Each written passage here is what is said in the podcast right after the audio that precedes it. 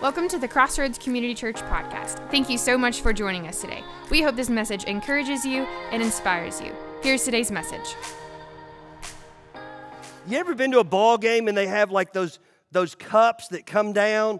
And usually they're caps and they're over a baseball and it's like the fifth inning and they're like, keep up with the ball and somebody's going to win a prize. You know what I'm saying? And, and I was standing there thinking, like, like I just want to, I'll let Cole Haney, one of my good buddies. Cole, I, I, I want to play this game with you. Is that cool? So I have, I have a Starbucks gift card because I know you like Starbucks, and I'm going to put it underneath this cup. And, and immediately what they start doing is they start kind of saying, watch the cup with the prize, right? And they sit here and they, they go around here and they, they go around here, and I, I'm not real good at this. And then they kind of come back here, and, and then they do a little shuffle over here, and then they ask the question one, two, or three. Cole which one is it? Yeah, well, one, two, one. All right, you want to talk to your other guys, graduates? Are y'all, y'all on board with one? Are you sure? And boom, they win. They win, and we're like, oh my gosh, I knew where it was. Here, you go, my man. Well, it, it's graduation Sunday, and we want to love all you guys. Haley, come give all of them a gift card. Here, just give them all a gift card for being here for Sunday. Just give it up for them. But but what it makes me realize is, is the whole point of this is, is they've got you focused, right? Like, I think that's where a lot of you are sitting. I think all of us are sitting here, right? We're trying to get through life and we're trying to figure out where's the cup with the American dream. Like somebody told me there's this dream and I want it.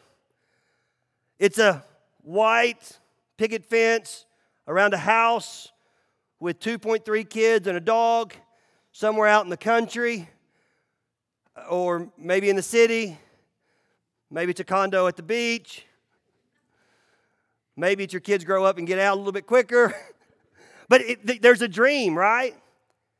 And I think that if, if we were to look, and what I want to do today is take just a moment, and I want to help you understand using our series, Wise Up, talking about King Solomon, the wisest man that ever lived. I want all of us to look and figure out how can we truly understand wisdom and make sure at the end of this life we go, okay, wow, I got what I wanted.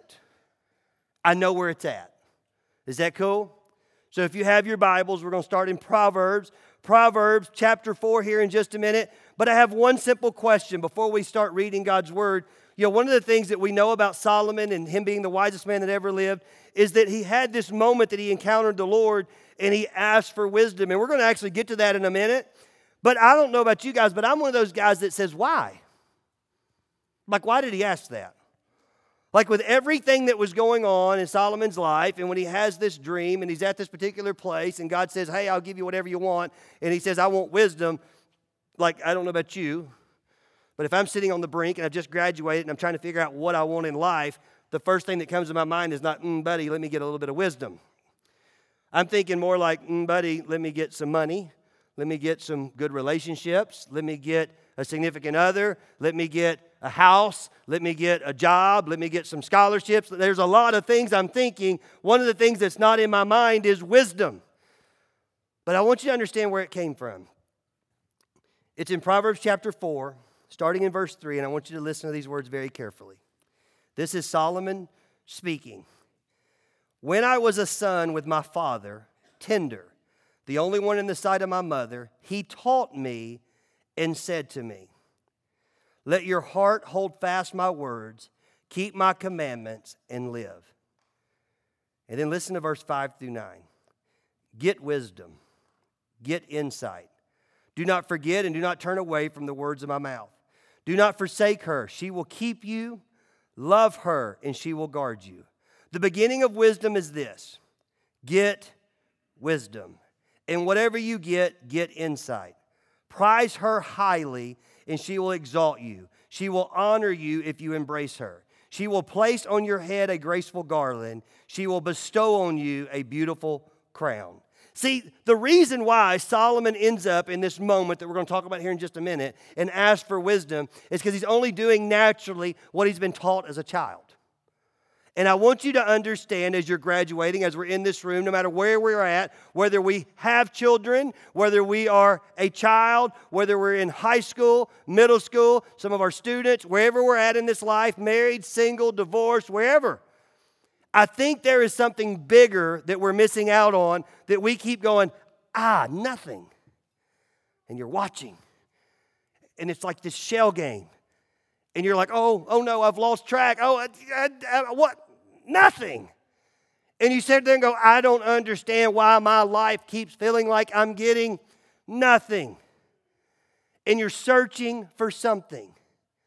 And I want you to understand that, that one of the things that Solomon's talking about here is really cool. If we go back to the actual motto, the motto of Proverbs, which is chapter 1, verse 7, it says, The fear of the Lord is the beginning of wisdom and knowledge.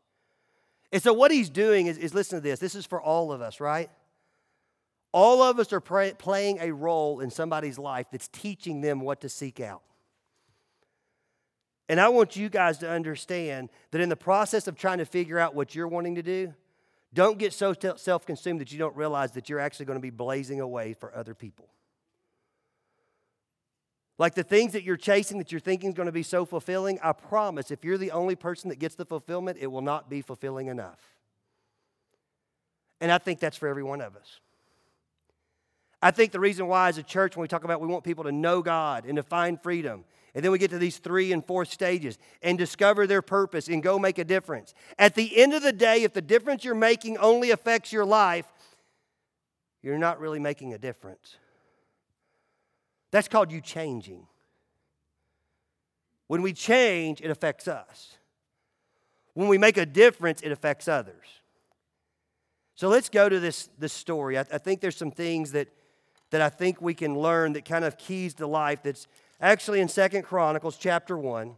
Second Chronicles chapter 1, starting in verse 7.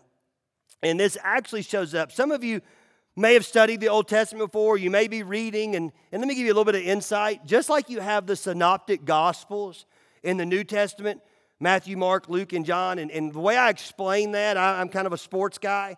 You know, the synoptic gospels is the same play, it's just a different angle.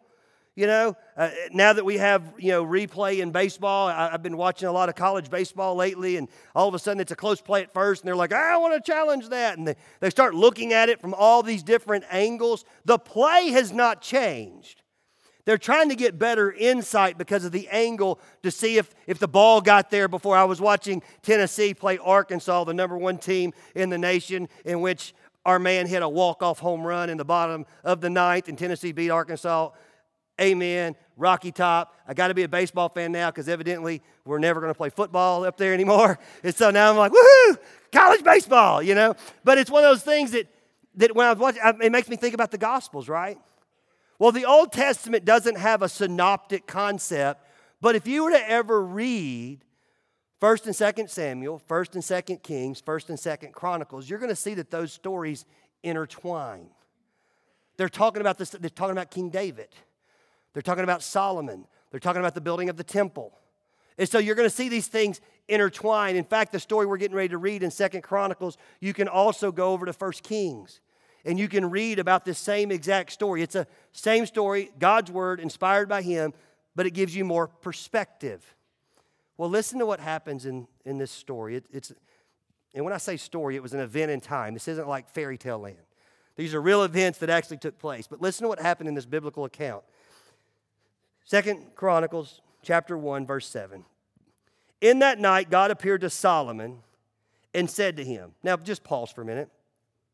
Right now Solomon's an everyday ordinary guy who's been made king. The only thing that he knows is what his father has taught him. He's watched King David. Just like I talk about these guys and how your life's going to affect other people, your life is affecting other people. There are people that are watching you. So, right now, Solomon is sitting on the brink of what's going to be the most altering, game changing moment of his life. And the thing that he's going to rely on to push him forward to answer this bodacious question is what he was brought up bringing, being spoke to, being spoke over, and anointed to, to want to pursue. And here was the question. And God said to him, Ask what I shall give you. Now, again, I got to hit a pause button. If right now I said, I'll give you anything, what do you want? What do you think about? You know, when Scripture talks about God will give you the desires of your heart. And sometimes people want to play that and kind of put you in a situation. I, I am not a fan of this health, wealth, and prosperity gospel. I think it's lies out of the pit of hell because not everything's butterflies and rainbows. Now, don't mishear me. I do believe that God will give you the desires of your heart. I do believe that God wants to richly bless you. I do believe that there's a long, consistent role with obedience, and with that obedience comes God's blessings. I do believe the more generous you'll learn to be and live your life, the more generous God is to you and will bless you. But I don't believe that because I'm doing what God's called me to do, that I'm going to show up and I'm going to have a brand new Cadillac and I'm going to have a jet and I'm going to travel all over the place and I'm going to go into the poorest parts of Africa and present the gospel to them and have all these people respond and me tell them, and all your needs are going to be met now for me to get back on a plane and these people to still be starving, still be struggling. But what happens is they get hope. Like the richest is in the hope, it's the eternal reward, correct? So, my question is again if I could tell you you could have whatever you wanted, what would you ask for? And listen to what Solomon says. First, he reiterates what I talked about a minute ago as far as his dad. He said, And Solomon said to God, You have shown great and steadfast love to David, my father, and have made me king in his place. O Lord God, let your word to David, my father, be now fulfilled, for you have made me king over a people as numerous as the dust of the earth.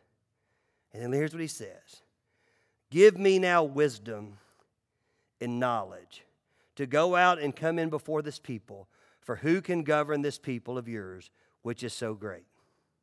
God answered Solomon, Because this was in your heart, and you have not asked for possessions, wealth, honor, or the life of those who hate you, and have not asked for long life, but have asked for wisdom and knowledge for yourself, that you may govern my people over whom I have made you king. Wisdom and knowledge are granted to you in that moment, just hit a pause button. In that moment, Solomon went from an everyday, ordinary guy, king of God's people, to becoming the wisest man that would ever live, the richest king that would ever live, the most prosperous person that would ever live, all because when asked what he truly wanted, he had an answer that was equivalent to God's heart, not just his heart.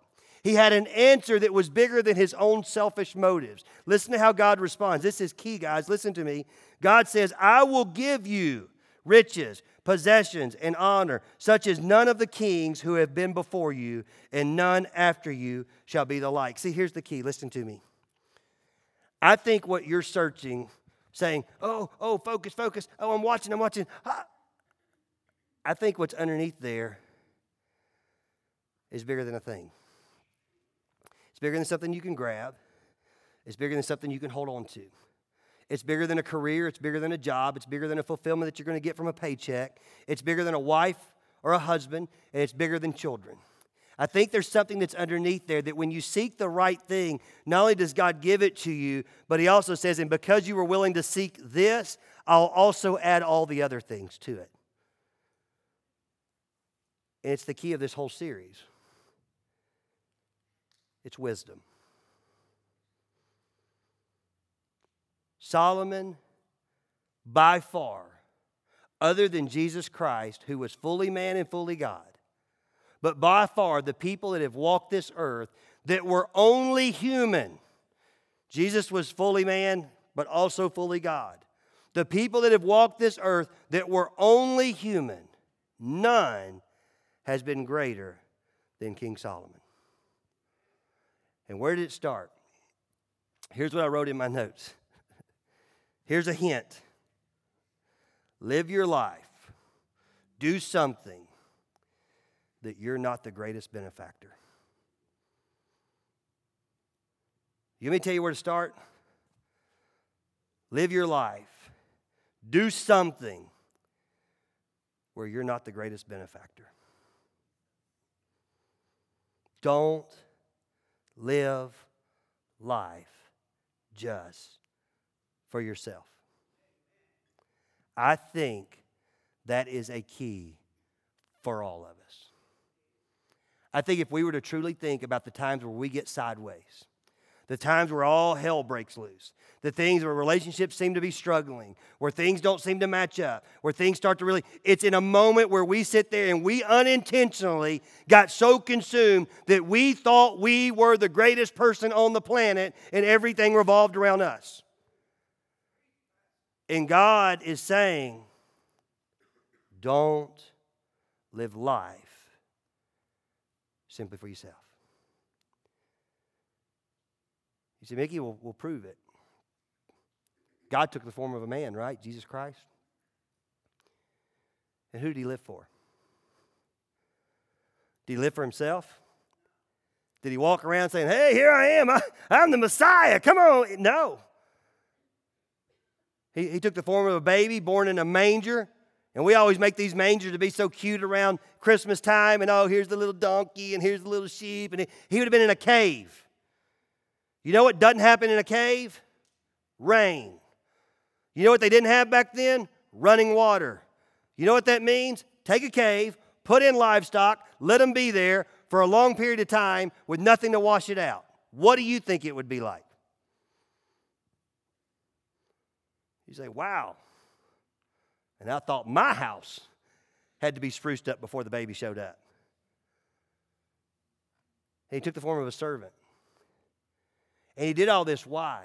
Even in the garden, when he's sweat, sweat, sweating drops of blood, and he's sitting here going, But not my will, but thine. The whole time, you know what he was consumed with? You. In me. You know what he's trying to get you to understand? The same thing David was trying to get King Solomon to understand. When God says he'll give you the desires of your heart, what are you going to ask for? Don't ask for something where you're the greatest benefactor. But there's another little piece that if you're not careful, you'll miss in this story. I think it's a key to life.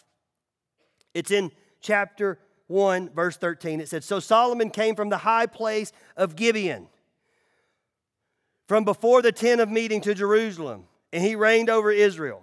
If you have a paper Bible, underline Gibeon. And you're thinking, what? What does Gibeon, like, what does this have to do with anything? Well, can I tell you the story of Gibeon? See, one of the things that you're going to need to do is you're going to need to have a place where you can encounter the Lord on a regular basis.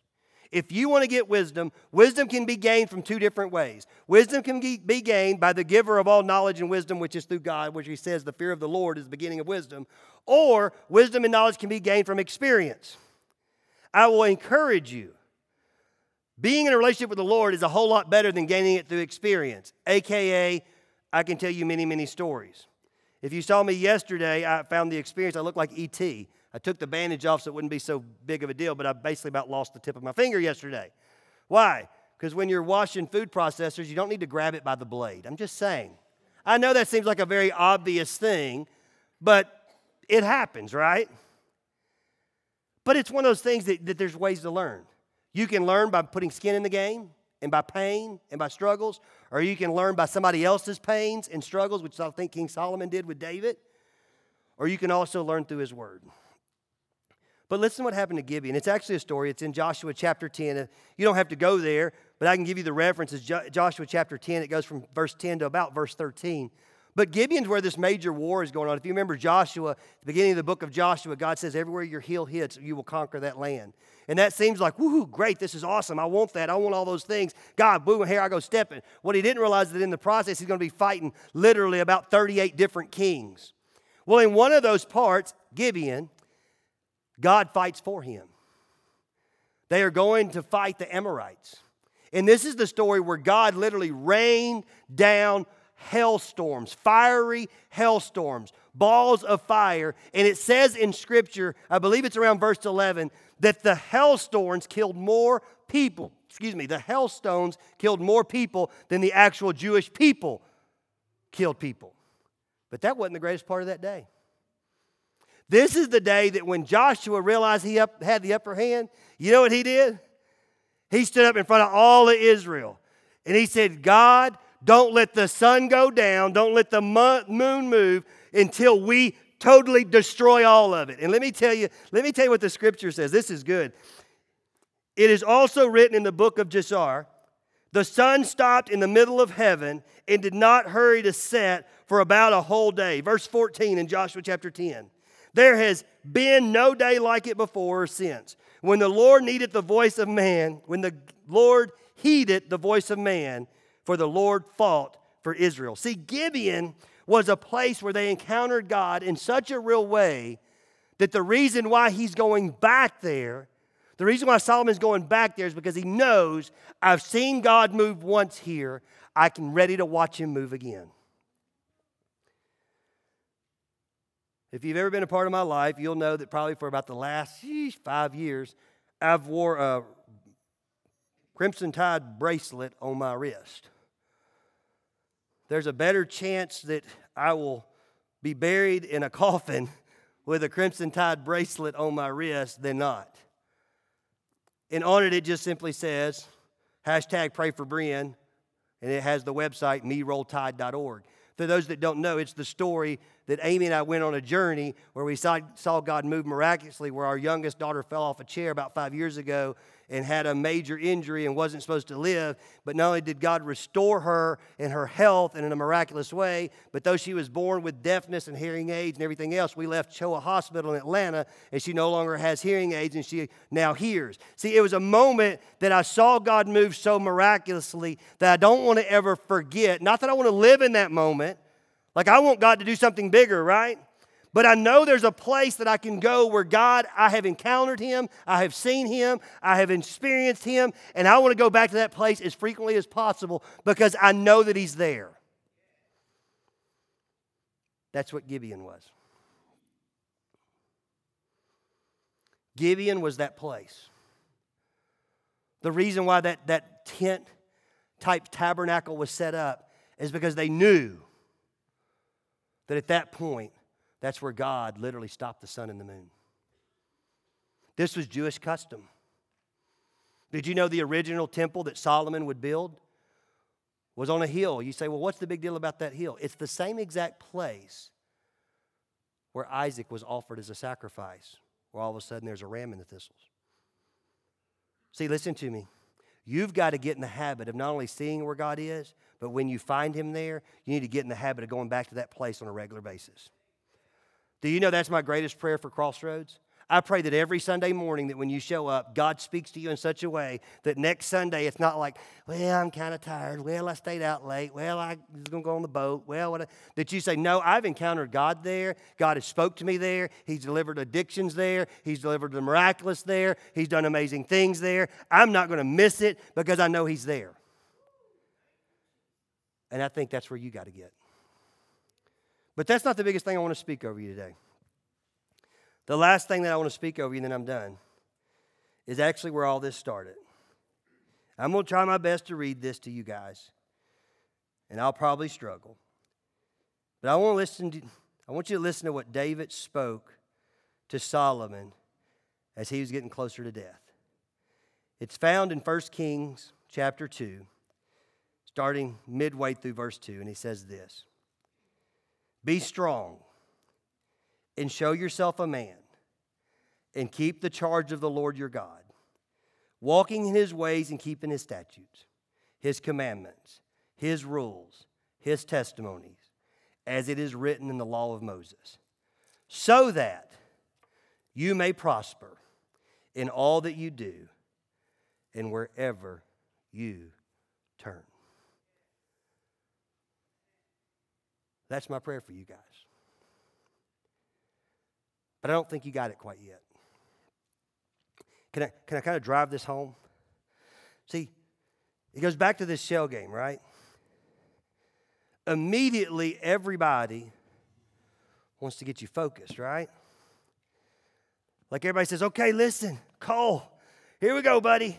Focus with me. Watch as we go. Stay connected. Make sure, I'm telling you, you can have this. But what God says is, you could have had all these $100 bills. You say, oh, well, I didn't know that was an option. Right now, Cole, everybody hates you. All of them are going, dude, do you know how many hundred dollar bills that is? All I got was a stinking $10 gift card to Starbucks. But what? I set you up, right, Cole? I set you up. I told you, hey, man, look, it's called a force.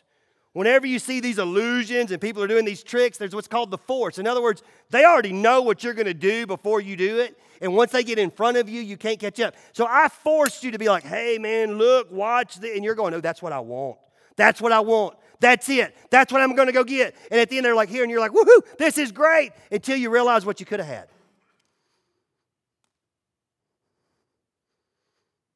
Turn around and look at all these people behind you. Go ahead, turn around and look at them. You know what most of them represent? Somebody that wished they could have go back and go, wow, I didn't know that was an option.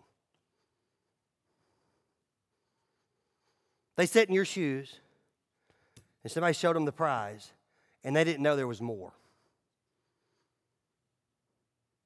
See, that's what wisdom is. So you got to get in touch with the God that's over the game.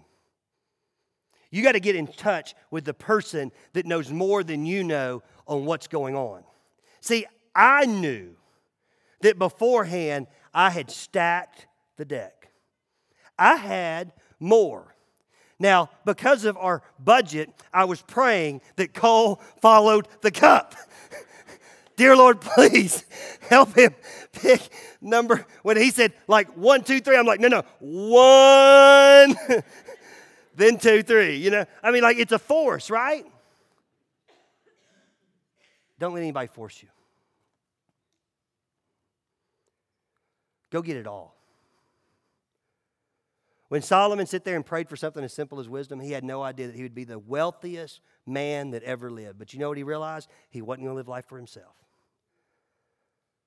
When, when he asked for wisdom, he had no idea how far reaching the kingdom would be. When he asked for wisdom, the only thing he knew was that he was going to be doing something that was bigger than him, and he did not have the ability to do that. So he said, God, nobody can do this without your help. Will you give me the ability to have wisdom and knowledge?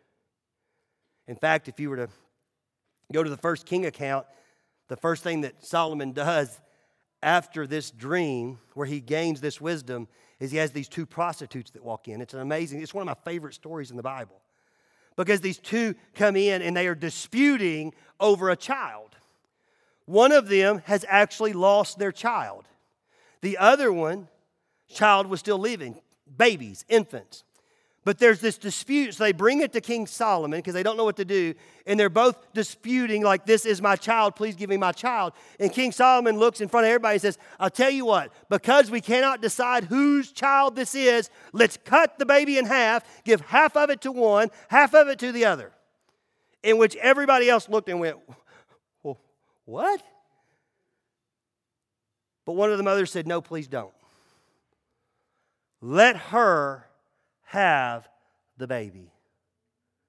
And in that moment, King Solomon says, Give the baby to her because that one's the mother. See, wisdom's not always conventional. Knowledge does not always make sense to everybody else. There's going to be times that you're going to do something and people are going to say, This does not make any sense. This is not how you move forward in life. You know why? Because they're trying to get the $10 gift card, but you know that there's thousands of more blessings out there. And I want you to pursue him with everything you got. You say, Mickey, well, this is great. I mean, I wish somebody would have told me that. It's not too late.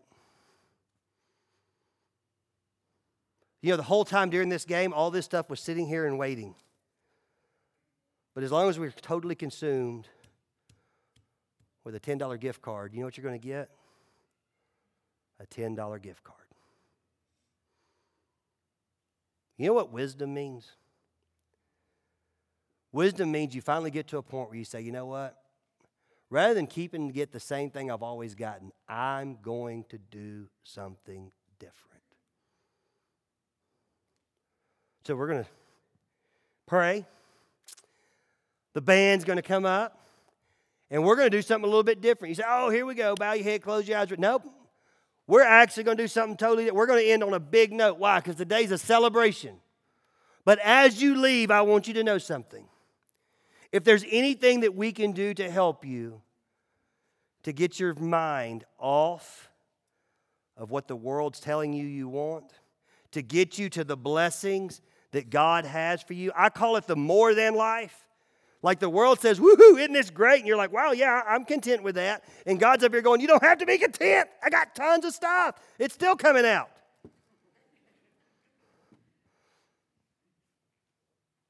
Then you're going to have to do something. And it starts by getting in His Word and understanding where wisdom lies. If you were encouraged by today's podcast and would like to hear more messages, visit us at crossroadscommunitychurch.com.